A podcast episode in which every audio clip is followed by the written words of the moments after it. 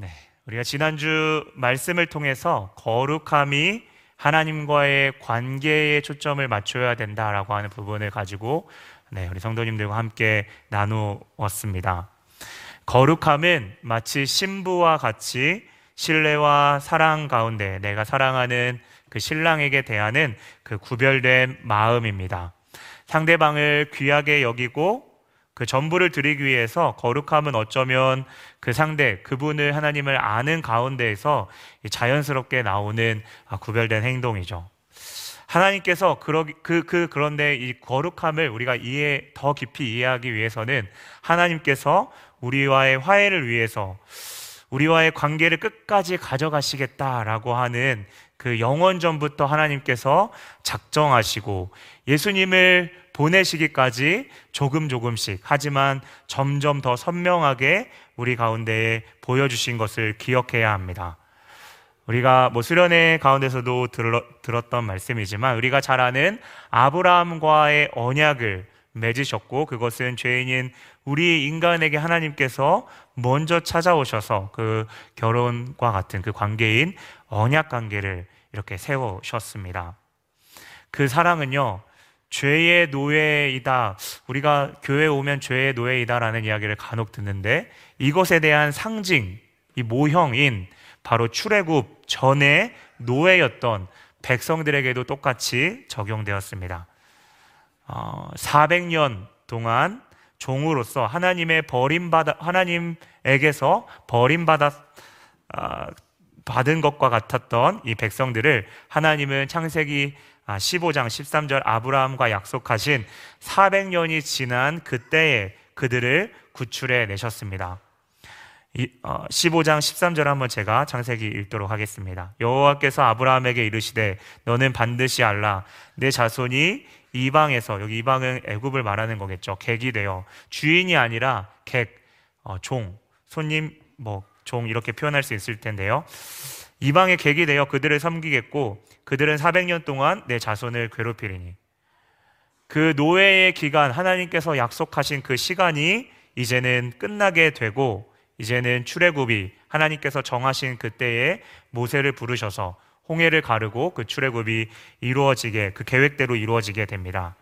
이 모든 상황에 있어서 어, 갑자기 뭐 이스라엘 백성들이 하나님 앞에 범죄했다가 그 시점이 되어서 이렇게 충성하거나 아니면 하나님의 계획이 그냥 어, 없이 가다가 갑자기 그들이 회개해서 돌이켜서 하나님께서 행한 것이 아니라 그저 하나님께서 때가 되어서 자신의 그 계획대로 선한 계획대로 그 백성들을 이끄시고 이스라엘을 구출하시는 것에 대해서 이스라엘 백성들이 할 수 있었던 것은 그저 기뻐하고 감사하고 또 그 가운데 찬양하는 것이었습니다.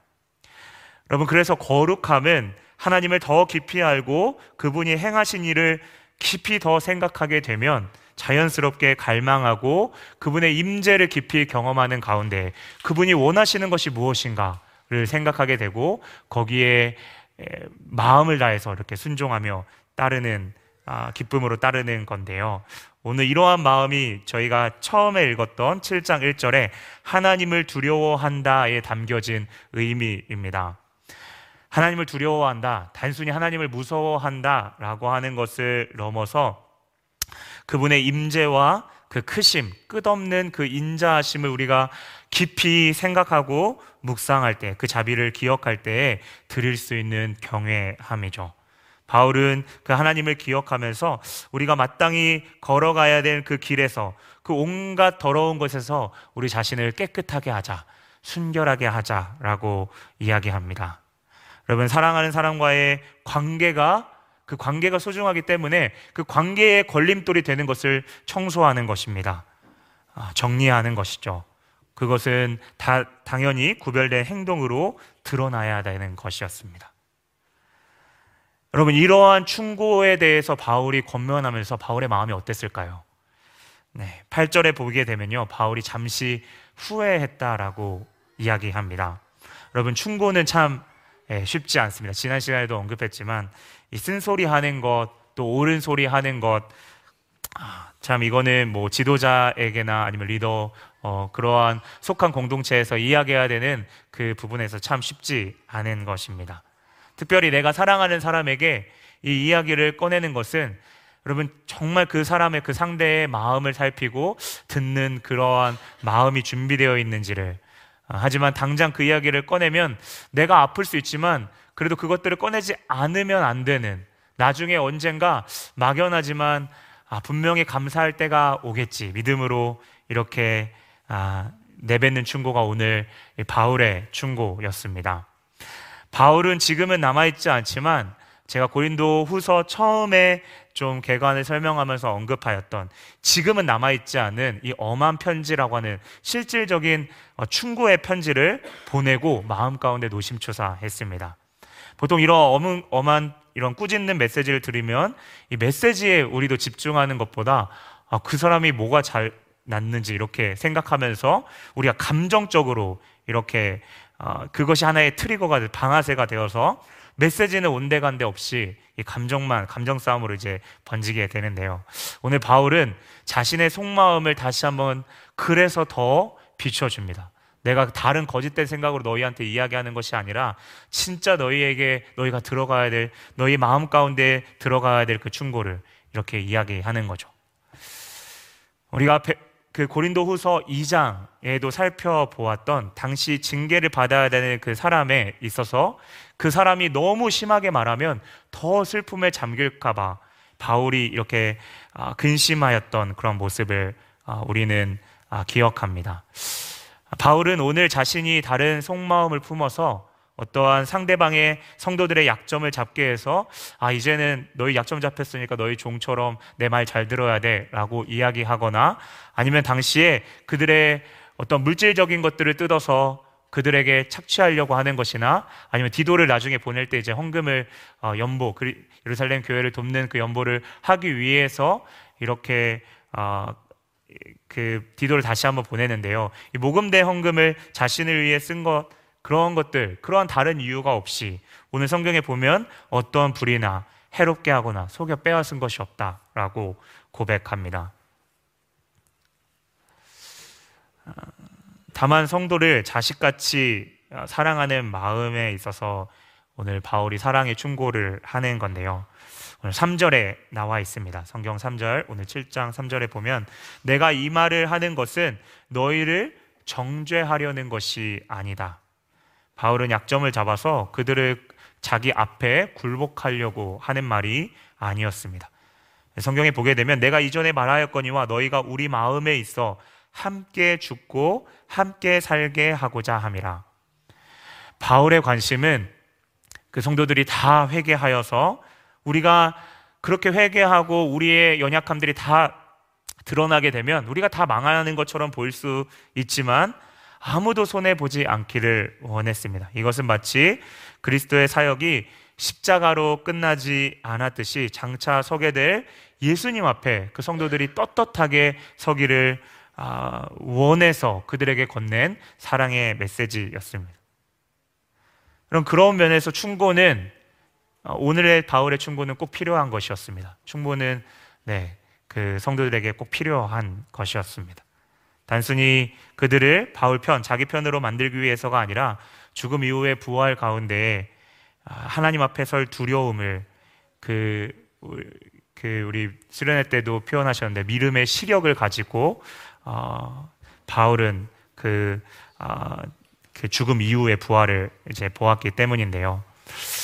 그런데 오늘 성경에 볼 수 있듯이 말도 안 되는 놀라운 일이 벌어지게 됩니다.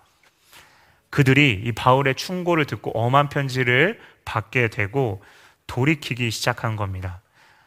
여러분 얼마나 감격했으면 이 메시지를 전달하러 간 디도가요 충격을 받습니다. 그 성도들을 향한 그래서 마음이 더 깊어졌다. 와, 정말 이 엄한 편지 분명히 이것을 하면 낙심할 수 있는데 이것을 그대로 바울이 원했던 원했던 그대로 받아들이는 걸 보고 그 가운데 전하러 갔던 디도가 감동하게 되는 거죠. 어, 그런데 이 근심은요, 어, 어, 이 바울의 충고를 듣고 이 사람들이 하게 된 이 근심은 세상적인 근심과는 조금 다른 것이었습니다. 오늘 성경의 제목에도 제가 어, 나타나고 있지만 하나님의 뜻대로 하는 근심이라고 어, 되어 말합니다. 그렇다면 여러분 하나님의 뜻대로 하는 근심이 무엇인가요? 이 내용을 앞서기 어, 말하기 전에 어, 세상의 근심을 먼저 살펴보아야 할 것 같습니다. 우리가 어, 일반적으로 생각하는 근심은 어, 어떤 이 시대에 돈이 부족하거나 내가 원하는 것들을 못 얻었을 때 어떠한 근심들을 이야기하는 하게 되는데요. 하지만 이 문맥적으로 더 본질적인 것들을 우리가 살펴보게 되면 이 마음 깊숙한 곳에 그 근심이 자리 잡고 있습니다. 보통 우리가 잘못한 일에 있어서 그것이 잘못된 것을 우리는 양심을 통해 처음 이렇게 사인을 받습니다. 전달받죠. 그런데 그 이후에 우리가 우리 자신을 보게 되면 자꾸 우리의 부족함과 연약함을 계속해서 보게 되고 점점 우리는 그 늪에 빠지게 되고 우리에게 찾아오는 것은 무기력함과 또 포기함을 가진 점점 그 끝으로 가게 되면 내 자신을 한탄하고 자기 연민으로 이렇게 발전하게 되는데요. 문제는 그것을 반복하다 보면 자신을 동정하는 가운데에 또 다른 죄를 짓는다는 겁니다. 기준을 이제는 확 낮춰서 자기 자신을 이제 합리화하면서 죄의 또 다른 죄를 계속 더 죄를 넓혀 가는 거죠. 그러다가 한 번씩 이겨내는 자신을 보면 또 교만해집니다. 문제는 이거를 반복하다 보면 잘할 때는 또 교만하게 되고 못할 때는 또 끊임없이 패배감과 무기력함에 하는 그러한 모습들을 반복하게 되면 어느 순간 우리도 마음이 딱딱하게 되고 내 기도를 하나님께서 듣고 계신가? 점점 그것을 하나님을 사모하는 마음은 식어가게 되고 또 어떤 사람이 그 가운데 죄를 지적하게 되면 그것을 인정하기보다는 회피하거나 합리화하게 되고 어, 그렇게 다른 사람을 탓하기도 합니다. 그것을 완전히 내가 받아들이는 순간 내가 완전히 어, 무너지는 그러한 것들을 염려해서 어떻게든 그 불편한 감정을 벗어나는 데 초점을 이렇게 두게 되는 것이죠. 여러분 그런데요. 하나님이 하나님의 아, 뜻대로 하는 근심은 조금 다릅니다. 여러분 똑같이 관계 안에 근심은 있습니다. 사실 충고나 어려운 일을 당할 때 여러분 근심 자체는 너무나도 당연한 부분입니다. 마치 감기에 걸리면 생기는 열과 같습니다. 불편하지만 분명한 사인을 주는 거죠. 신호를 주는 거죠. 내가 충고를 받고 연약함을 지적받을 때 똑같이 그 근심하는 마음을 갖습니다. 그런데요, 여기서 시선이 조금 다릅니다. 나에게 있는 것이 아니라 믿음의 눈을 가지고 지금 내 상태를 보고 나를 사랑하는 하나님께서 얼마나 아파하실지 깊이 생각하는 데에 그 근심이 시작된다는 겁니다. 그 솔직한 고백은 마음 가운데에 내 마음에 조금씩 담대함을 하나님 앞에 다시금 나아가고 싶은 마음을 주고 내 순간 내 의지로는 고칠 수 없지만 고쳐가게 하실 그 주님의 은혜를 더욱 깊이 구하, 구하게 됩니다. 그것은 분명 하나님께서 나를 사랑하시기 때문에 지난 아, 우리가 6장 후반부에 살펴봤던 그 언약의 핵심 메시지 나는 너희의 하나님이 되고 너희는 나의 백성이 될 것이다 라고 하는 그 영원히 나를 그 관계 가운데에 붙들고 끊지 않겠다는 그 하나님의 신뢰 안에서 내 마음을 숨김없이 정직하게 쏟아 놓는 것이죠. 여러분, 그런데 그렇게 쏟아 놓으면 하나님께서 변화를 주시고 그 속에 담대함을 주십니다. 여기에서도 제가 고린도 후서 사실 핵심이기도 하지만 십자가로 끝나지 않고 부활의 신비가 있음을 생각해 보게 되는데요.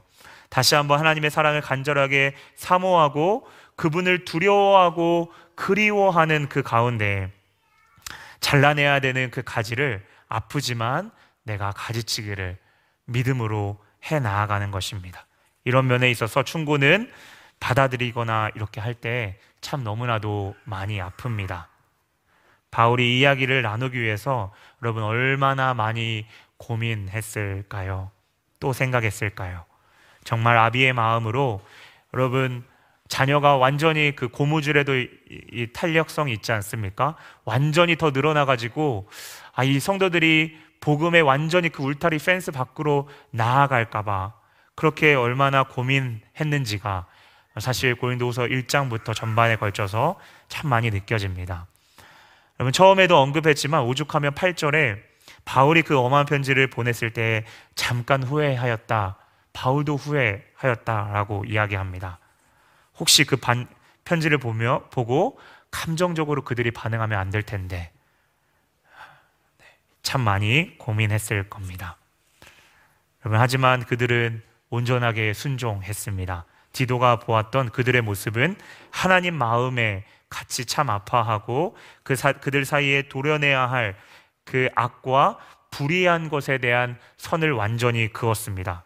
여러분 구체적인 악에 대해서는 성경이 이야기하고 있지 않습니다. 어떤 사람은 이게 이제 고린도 후서 자체가 당시에는 어, 인터넷이나 이런 것들이 발달되지 않았으니까 편지를 보내면 그 바울의 마음이 전달받으려고 이 교회, A 교회, B 교회, C 교회 이렇게 회람 이렇게 돌아가면서 돌려가면서 한 사람 한 교회 한 교회가 읽었기 때문에 그 불의를 오늘 12절에 보게 되면 불의를 행한 자 구체적으로 그 사람이 누구인지 밝히고 있지 않습니다. 그리고 불의를 당한 자를 위한 것이 아니다라고 표현한 것을 보아서 아마 분명한 그 관계 가운데에 그 불의함을 가진 큰 죄가 있었지만 그를 또 사랑하는 마음 또한 구체적인 그 사람을 언급하지는 않는 거죠. 분명한 것은 오늘 1절처럼 한 거룩함을 행하지 않는 사람이 그 고린도 교회 안에 있었고 고린도 그 성도들이 그를 방관했던 것 같습니다. 어떻게 그를 대해야 될지 중요한 것은 그들을 그들이 하나님 앞에서 마음이 아프지만 단호하게 그 우유부단한 태도를 끊어버리고 그를 벌하였고 아팠지만 그 관계가 도려내는 가운데 아팠지만 그가 온전히 돌이키기를 마음으로 원하는 마음으로 그 바울의 말의 뜻에 순종했습니다. 여러분 그것은요 바울을 진심으로 알았다는 그 반증을 어, 보여주는 어, 모습이고요. 부끄럽고 수치스럽지만 그 옳은 길을 성도들이 선택한 겁니다. 여러분, 이 비슷한 모습이 성경의 민수기에 나와 있습니다. 이스라엘 백성들이 광야에서 이 모함 여자와 음행을 저지릅니다. 하기 시작합니다. 음란함을 저지르는 거죠. 하나님이 여기서 진노하십니다. 여러분, 다른 여자들과 다른 이방 족속들과 그 음행을 저지르는 것은 단순히 사회적인 간음, 도덕적인 죄를 넘어서서 그들이 섬기는 신을 섬기는 거고 이것은 하나님께서 10계명, 제1계명에 나 외에는 다른 신들을 내게 내 앞에 두지 말라고 하는 하나님과의 관계, 부부 마치 부부 안에서의 중요한 가장 중요한 그 신뢰를 깨뜨리는 그 행동을 이스라엘 백성들이 하였습니다. 마치 다른 여자와 관계를 맺는 동일한 영적인 간음을 그들이 행한 것이죠. 이때 제사장 아론의 손자 엘르 아살의 아들 비느아스가 일어나 창을 들고 막사 그 천막에 들어가서 현장에서 간음하고 있는 남자와 여자 미디안 여자를 그 창으로 찔러 배에 찔러 꼽습니다. 하나님은 이에 대해 모세를 통해서 말, 말씀합니다. 민수기 25장 11절에서 12절입니다. 비느아스가 내 질투심으로 하나님의 질투심으로 질투하여 이스라엘 자손 중에 내 노를 돌이켜서 하나님의 노를 진노를 돌이켜서 내 질투심으로 그들을 그들은 이스라엘 진노한 이스라엘 백성들을 완전 멸하지 않게 하였도다. 그러므로 말하라 내가 그, 그에게 내 평화의 언약을 주리니 여러분 오늘 고린도후서 7장 11절 중간에 보면 하나님의 뜻대로 하는 근심에 있어서 그들은 그 근심으로 그친 게 아니라 회개에 분명한 돌이키는 행동이 있었습니다. 얼마나 분하게 하며 두렵게 하며 변증하는 모습 또 얼마나 벌하게 하는 그 모습이 오늘 비느하스와 같은 모습이 그들 가운데 있었다는 것입니다. 여러분 잠깐 주저할 수 있지만 그때 하나님이 나를 어떻게 그렇게 사랑하셨는데 내가 다시 하나님의 얼굴을 기억하면서 주의 얼굴을 기억하면서 그 어떻게 내가 주의 얼굴 앞에 그 목전 앞에 죄를 지었는지 그 슬퍼하며 다시 한번 마음을 찢고 돌이키며 나아가는 것입니다. 그리고 비느하스와 같이 내 삶을 그분 앞에 결단하며 나아가는 것이죠. 여러분 그 결단하는 모습이 아마 어, 수련회에 다녀오신 분들 또 어떠한 말씀을 이렇게 들으시면서 우리는 참 많은 결단을 어, 하게 됩니다. 하지만 분명 그 가운데에 두려움과 그렇게 살아낼 수 있을까라는 마음이 여러분 없을 수가 없습니다. 하나님의 뜻대로 다시 한번 그분과의 관계를 친밀하게 가져가기 위해서 그동안 하나님의 관계를 대체하였던 그게 우상이잖아요. 어, 그런 시선을 빼앗았던 시간을 빼앗았던 그런 것들을 다 내려놓고 다시 영적인 삶, 예배, 그 안에 있는 말씀과 하나님과 깊이 있는 대화의 기도를 다시 한번 그 골방을 세워 나아가야겠다라고 하는데 그것이 잘 지켜질까라는 생각 또한 동시에 찾아오게 되죠. 여러분 벌써부터 내가 하나님을 사랑하는 것들로 여전히 그 시간을 채워가거나 여전히 관계 안에서 불편함과 용서함이 없는 가운데 그때 그냥 받았던 그 은혜로 국한시키며 우리가 우리의 결단과 마음이 느려 무너져 내릴까봐 혹시 우리의 마음 가운데 그렇게 두려워하는 마음은 없으신가요? 하지만 우리가 우리 안에서만 두려워하지 않는 이유는 오늘 말씀을 통해 고린도후서 말씀을 통해 볼때이 근심은 하나님의 하나님께 돌아가야 되는데라고 하는 생각하는 이 근심은 후회로 그치지 않고 회개하여 결국 구원에 이르게 한다는 사실입니다. 여러분 회개는 단순히 죄의 고백을 넘어서 용서하시는 하나님 앞에 나의 그 태도를 완전히 180도 돌아서 그분을 의지하며 나아가는 것입니다. 그것은 세상의 근심처럼 우리를 언젠가 무기력하게 만들진 않을까?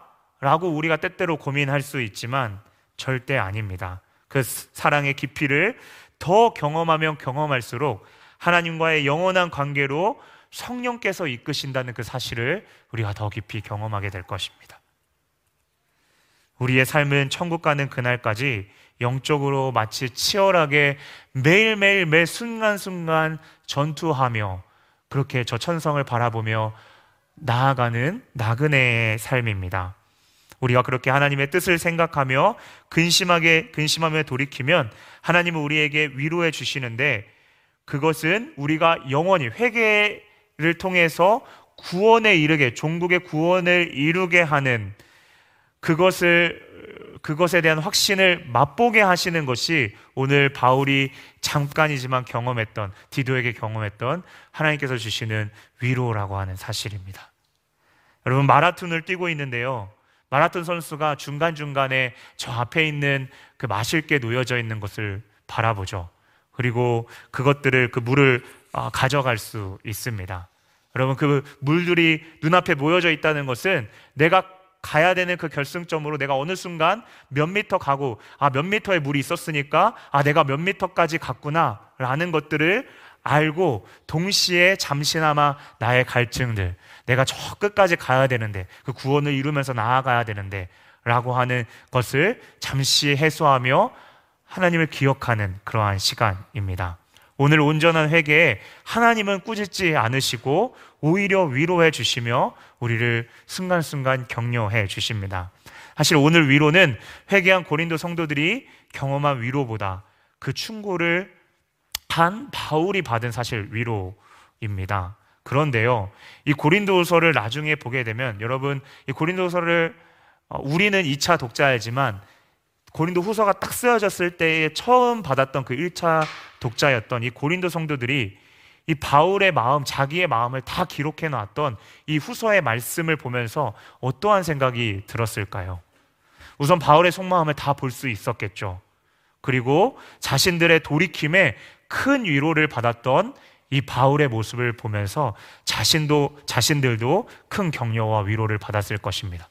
왜냐하면 오늘 바울이 누구를 통해서 위로를 받았냐면 바로 그 소식을 전해온 디도를 통해서 참 그런 걸 보게 되면요. 교회에 있어서 참 지체 지체 서로를 통해서 하나님은 어, 당신이 직접 내가 너를 위로한다 라고 이야기할 수도 있지만 그러한 위로를 통해서 하나님은 말씀하심을 볼 수가 아, 있습니다. 아, 사실 오늘 그러한 그래서 하나님의 뜻대로 하는 근심은요. 성도들뿐만 아니라 바울도 그러한 근심을 하는 모습을 우리는 생각해 볼 수 있습니다. 그들 사이에 충고하면서 잘못된 것을 이야기할 때 관계가 혹 틀어지지 않을까 이야기하기 힘들지만 포기하지 않고 성도들 앞에 그 하나님의 그 앞에 진실하게 그 성도들이 나아가기를 예, 바래했습니다. 중요한 것은 이 관계의 그 꼬여 있는 실타래 속에서 디도를 통하여 받은 위로가 얼마나 컸으면 여러분 그가 마게도니아로 갔을 때 여전히 오늘 성경에 보니까 디도를 기다리면서도 참 많은 환란을 받았습니다. 그런데요, 참 우리가 그럴 때 있는 것 같습니다. 정말 많은 근심의 짐을 이렇게 지고 있는데 너무나도 힘들리고 머리가 걱정이 눌려가지고 너무 힘든데 그 위로함을 탁 받았을 때 그 정말 그 근심의 짐이 완전히 벗겨지며 아, 자유하게 되는 그런 모습들을 오늘 아, 이 바울도 어, 이렇게 경험하게 아, 된다는 사실입니다. 저도 그런 것 같습니다. 아이를 키우면서 요즘 가장 귀여운 시기인 것 같아요. 그래서 어, 이렇게 응가 냄새나 이런 것들이 점점 더 독해져 가지만 그리고 애가 이제 이제 무게도 점점 나가게 되고 아마 더 무게가 나가게 될 텐데 그렇게 그리고 안간힘을 쓰고 옷을 입으려면 힘든 그런 상황 가운데서도 참 아이가 한번 웃어주고 또 이제는 반응이 이렇게 얼굴로 되어가는 그 인터랙션이 참 조금이지만 아직은 되어가는 것 같지 않지만 제가 저만 느끼는 거겠죠? 그러한 아, 과정 가운데 참 아, 그러한 위로와 기쁨을 참 그래서인지 하나님께서 그렇게 다 알고 창조하신 것 같습니다. 여러분 그래서 5절과 오늘 6절로 미루어 보면요. 바울이 얼마나 성도를 사랑했는지 그리고 이러한 위로는 하나님의 뜻대로 하는 근심이 그래서 후회할 만한 것이 전혀 없다. 아, 내가 정말 힘들지만 그, 그 이야기를 꺼내고 내가 근심의 짐을 내가 지고 짓눌려 있었지만 내가 그 이야기를 너무 잘했구나 라고 하는 그 하나님의 뜻대로 하는 그 근심 가운데 그것이 지속적으로 필요했음을 바울도 오늘 고백하는 것입니다. 여러분, 작은 예가 될지 모르겠지만 제가 수련회 기간 동안 우리 중고등부 아이들을 놓고 참 많은 생각을 했습니다. 말씀을 듣고 그 아이들의 마음 가운데 믿음이 꼭 심겼으면 하는 마음이 수련회 우리 금식 기도 시작 이렇게 릴레이 하면서부터 저도 그러한 마음을 가지고 기도했던 것, 같이 기도했던 것 같습니다. 어, 예배만 드리면 힘들 것 같아서 다른 프로그램들도 막 옵션들도 이리저리 생각해 놨지만 아, 아니야. 그래도 하나님이 진짜 준비하신 그 말씀, 이 아이들이 정말 하나라도 받아 먹었으면 좋겠다라고 하는 그 정말 마음으로 하나님 앞에 매 순간 기도하며 저도 저 또한 수련회를 네, 준비했던 것 같습니다. 물론 제가 딱 마주치는 현실은 긴 예배가 여러분 쉽지 않은 이 학생들이었기 때문에 이해가 되면서도 계속 마음으로 고민하며 기도했습니다. 그리고 수련회가 이제 시작된 거죠. 어, 다른 사람 앞에서 시선을 빼앗기면 안 그래도 지금 휴대폰으로 어, 정말 시선을 뺏기기 쉬운 아이들인데요. 그 다른 사람 앞에서 이렇게 다른 이야기 그렇게 행동하거나 시선 빼앗기 안 될 것 같아서 제가 무례함을 무릅쓰고 우리 총괄팀한테 부탁해가지고 저희 아이들 맨 앞자리로 해주세요. 네, 이렇게 여러분에게 정말 출연에 참석하니까 지금 다시 한번 진심으로 미안함을 이야기하지만 네, 이 아이들 집중력이 진짜 짧거든요. 그래서 이 아이들 정말 생각하면서 좀 무례하지만 그런 부탁도 아, 제가 요청했습니다. 아, 그런데 이제 그리고 이제 드디어 첫날 말씀을 이제 들었습니다. 근데 아니나 다를까 첫날 말씀이 가장 긴 거예요. 아, 아, 끝으로 가는데 제 마음이 막 타들어가는 겁니다. 아, 오늘 딱 듣고 나서 애들이 아, 이제 아, 목사님 못 듣겠어요. 저희 못 듣겠어요. 그 말이 나올까 봐서 정말 애들 이렇게 눈치도 이렇게 보면서 애들이 어떤 생각, 애들이 지금 어떠한 상태인지를 계속 이렇게 살펴봤습니다. 아, 그런데 그래서 말씀은 다 좋은데 정말 아이들이 잘 소화했을 수 있, 을까 걱정하면서 여러분 가끔 어, 제 옆에 있는 친구가 누구라고 이야기하지 않겠어요. 계속 저한테 눈빛을 보내는 거예요. 눈빛을. 그래서 그 눈빛을 애써 외면하면서 조금만 있으면 끝난다. 조금만 있으면 끝난다. 그래서 뭐 마음속으로 하나님 기도하면서 버틸 수 있도록 하나님 힘을 주십시오. 라고 하면서 저도 뭐 설교 말씀 같이 이렇게 네, 마치 이렇게 이렇게 그냥 막 급하게 먹는 밥처럼 같이 함께 했던 것 같습니다. 다음 날이 되고 우리가 하루는 세 번 말씀 듣는 게 힘들 수 있으니까 오후에는 잠깐 우리만의 좀 아, 말씀을 나누고 또 공과를 하면서 우리 대화하는 시간들 좀 갖자라고 하는 시간을 한 타임을 이제 갖게 되었습니다. 근데 공교롭게도 제가 이렇게 이제 어, 이제 준비는 세 말씀을 저도 준비를 했는데 세 타임을 그 가운데 첫 번째 말씀이 공교롭게 우리가 어제와 그 그러니까 금요일 저녁과 토요일 오전에 들었던 말씀과 많이 연계가 되는 겁니다. 그래서 사실 기대하는 마음은 사실 크게는 사실 없었지만 그 아이들에게 한번 물어봤습니다. 이 말씀에 대해서 혹시 좀 기억나는 거나 한 단어라도 혹시 생각나는 게 있느냐? 그런데요, 참 저희 중고등부를 자랑해서 죄송하지만 네, 아이들이 그걸 알고 말씀을 듣고 그 말씀을 이야기하는 겁니다. 그런데 그 말씀의 표면적인 것만 이야기하는 것이 아니라 말씀의 내면 안에 그것을 중심을 이렇게 꿰뚫고 이야기하는 겁니다. 여러분 제가 그 말, 말을 듣는 그 가운데에 몸에서 전율이 느껴졌습니다. 하나님의 위로하심이 조영아 너를 위로한다 라는 말이 저한테 귀 속에 들리진 않았지만 그 위로하심이 저의 마음 가운데 그 온몸을 감쌌습니다. 그리고 감사하게 그 자리에 우리 중고등부 사랑하는 선생님들 마음이 다 저와 같이 모여서 기도하는 데까지 우리가 힘들지만 함께 좀 한번 나아가 보자라고 하는 그런 마음들을 성령님께서 주셔서 어, 예기치 않게 예고치 않게 기도하는 시간까지 우리 함께 하게 되었는데요. 그렇다고 아이들의 삶이 뭐 당장 바뀌었다 이렇게 이야기할 수는 없습니다. 다만 그 아이들의 고백이 이 믿음의 경주를 하는 가운데 곳곳에 놓여 있는 물통과 같이 느껴졌습니다.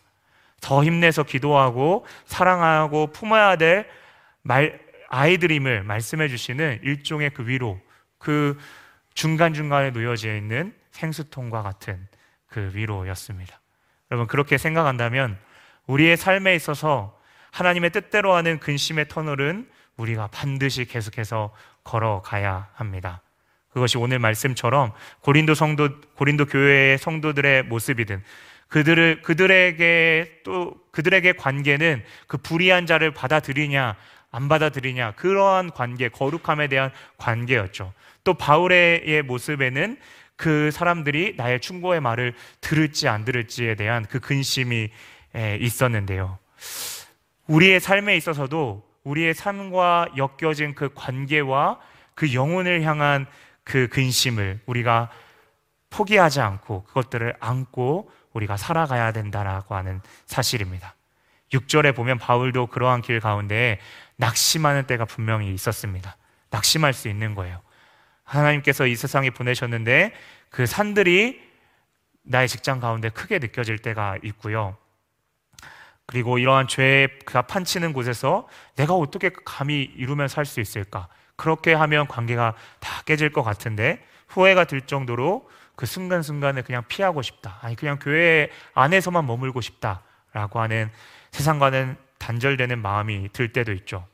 교회 안에서도 뭐 마찬가지죠. 사람을 품고 사랑하는 것, 그 영혼을 포기하고 근심하, 근심하게 하지만 그 영혼을 붙잡고 살아가는 것이 뭐 리더나 아니면 우리 안에서의 그 맡겨주신 영혼들 우리가 누군지 다 있지 않습니까? 그런 영혼들을 생각할 때 참 쉽지 않은 마음이 우리의 마음 가운데 계속 들게 되죠. 하지만 매일 우리의 삶에서 비춰봐야 되는 것이 바로 내 삶을 하나님 앞에 여과 없이 숨기는 그 연약함을 숨기면서 주님 앞에 고백하며 드러내는 겁니다. 그리고 비나스처럼 결단하며 순종하며 내 자신의 깨끗함을 위하여 하나님 그 관계에 있어서 힘들지만 내가 지켜갈 것 지켜가면서 하나님 나아가겠습니다. 부끄러운 것을 내놓는 것은 쉬운 게 아니지만 하나님 앞에 결단하면서 순종하며 나아갈 때 이미 역사하시는 우리는 성령님의 크심을 보게 될 것입니다. 여러분, 그러한 면에서요, 오늘 기도의 위로라는 단어가 정말 많이 나오는데요. 위로는 하나님이 그 근심 가운데에 함께하고 계셨다는 강력한 증거입니다. 그 근심이 아, 옳은 것이구나 라고 하는 것을 강력하게 증거하는 것이 오늘 디도를 통한 위로였다는 사실이에요. 그리고 그리스도가 되는 공동체인 교회는 세상에서 열심히 치어 살지만 하나님께서 여기 계시기에 그 지체들 안에 위로하심이 각자에게 서로에게 공급받고 흘러가고 하는 그러한 그 가운데에 우리가 계속해서 그 살아 나아가게 되는 것입니다. 하나님께서 우리의 진심으로 다가가는 여러분 근심, 과 회개를 기뻐하시고 그 가운데 위로하실 것입니다. 죄는 미워하지만 끊임없이 죄인을 용서하시면서 어, 그 가난한 마음을 외면하지 않으십니다. 그래서 하나님께서는 우리의 마음을 살피십니다. 성경에 이렇게 쓰여 있습니다. 이사야예요. 여호와를 바라는 자는 수치를 당하지 않는다. 우리는 다 잃어버릴 것 같고 내 자신에 있어서 다 드러날 것에 대한 두려움이 있는데요. 여호와를 바라는 자는 하나님께서 그, 그 세마포로 감싸주시며 우리 수치를 감싸주시며 의롭다 해주신다라고 말씀하셨습니다. 우리가 끊임없이 그래서 하나님의 뜻대로 근심하며 회개하며 나아갈 수 있는 그 근본적인 동력은요. 하나님께서 어떠한 형태이든지 우리에게 다양한 위로로 우리와 말씀하실 것을 어, 우리에게 말씀하실 것을 확신하기 때문입니다.